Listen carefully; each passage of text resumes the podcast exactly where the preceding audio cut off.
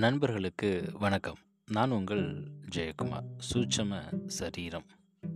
சரீரம் அப்படின்னா தேகம் இல்லை உடல் அப்படின்னு அர்த்தம். சூட்சம சரீரம் அப்படின்னா என்ன? நம்ம வீட்டில் டிவி இருக்குன்னு வச்சுக்கோங்களேன். செட் ஆஃப் பாக்ஸ் இல்லைன்னா டிஷ் உள்ள டிவி இந்த டிவியோட கண்ட்ரோல் யார்கிட்ட இருக்கும்? யார்கிட்ட ரிமோட் இருக்கோ? ரிமோட் மாதிரியான கண்ட்ரோல் தான் நம்மளுடைய உடல். சரி வேற என்ன கண்ட்ரோல் இருக்க போகுது? இந்த வெளியிருந்து ஆப்ரேட் பண்ணுறாங்க பார்த்தீங்களா ரிமோட் மூலமாக அது மட்டும்தான் நம்மளுக்கு தெரியுது. அதுதான் நம்மளுடைய உடல் மாதிரி. அப்போது உடலை தாண்டி உள்ளேருந்து எதுவும் நம்மளை கண்ட்ரோல் பண்ணுதா? ஆமாங்க. அந்த டிவியை ஆப்ரேட்டர் கூட அவர் இருந்த இடத்துல இருந்து கண்ட்ரோல் பண்ண முடியும். ஆனால் அது வெளியே தெரியறதில்ல. அப்படி வெளியே தெரியாமல் உள்ளேருந்து இந்த தேகத்தை கண்ட்ரோல் பண்ணக்கூடிய இன்னொரு தேகத்துக்கு பேர் தான் சூட்சம சரீதம் பாருங்களேன். இந்த பூத உடல் அப்படின்றது உடலா உயிரா இல்லை மனமா? ஒருவேளை இந்த உடல்ல இருந்து உயிர் போயிடுச்சு அப்படின்னா அதை யாரும் உடல் அப்படின்னு சொல்ல போகிறதில்ல சரி அப்போது உடல் உயிர் மட்டும் இருந்தால் போதுமா? மனம் இருந்தால் தானே அது இயங்கும்.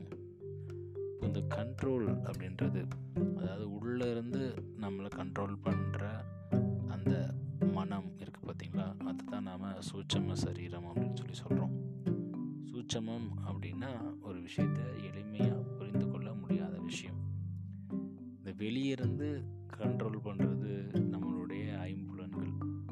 உள்ளே இருந்து கண்ட்ரோல் பண்ணுறது நம்மளுடைய சூட்சம சரீரம்.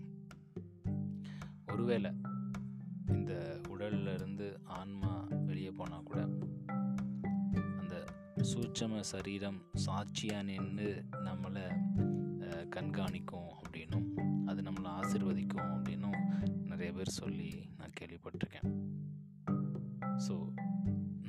நாம் அப்படின்றது இந்த உடலா? இல்லை மனமா? இல்லை உயிரா? பெரிய கேள்வி தானே ஸோ நாம் கண்டிப்பாக இந்த உடல் கிடையாது. ஏன் அப்படின்னா ஒருவேளை உயிர் போயிடுச்சுன்னா நம்ம அது கிடையாது. அப்போ நம்ம உயிரும் கிடையாது. இப்போ நாம் யார் அப்படின்னா நம்மளுடைய ஆன்மா. ஆன்மா அப்படின்றது நம்மளுடைய மனம். மனம் அப்படின்றது நம்மளுடைய கான்சியஸ்னஸ் கான்சியஸ்னஸை தான் இங்கே சூட்சம சரீரம் அப்படின்னு சொல்கிறாங்க ஒருவேளை அந்த எளிமையாக புரிந்து கொள்ள முடியாத ஒரு விஷயத்தை நாம் புரிஞ்சுக்கிட்டோம் அப்படின்னா நாம் அங்கே தன்னை அறிதல் அப்படின்ற ஒரு நிலைக்கு அடைகிறோம் ஆன்மீகத்தில் ரொம்ப முக்கியமான ஒரு பகுதி என்னன்னு கேட்டிங்கன்னா தன்னை அறிதல். யார் தன்னை முழுமையாக அறிந்து கொள்கிறாரோ அவர் சூட்சம சரித நிலையை அடைகிறார் அப்படின்னு அர்த்தம். அந்த சூட்சம சரித நிலை பற்றி அவருக்கு முழுமையாக தெரிஞ்சிருக்கு அப்படின்னு அர்த்தம். ஸோ நாமளும் தன்னை அறிதலை முயற்சி செய்யலாமா? அந்த கான்சியஸ்னஸை அடையலாமா? நன்றி நண்பர்களே மீண்டும் நாளை இன்னொரு பதில் உங்களை சந்திக்கிறேன். சூட்சம சரீரம்.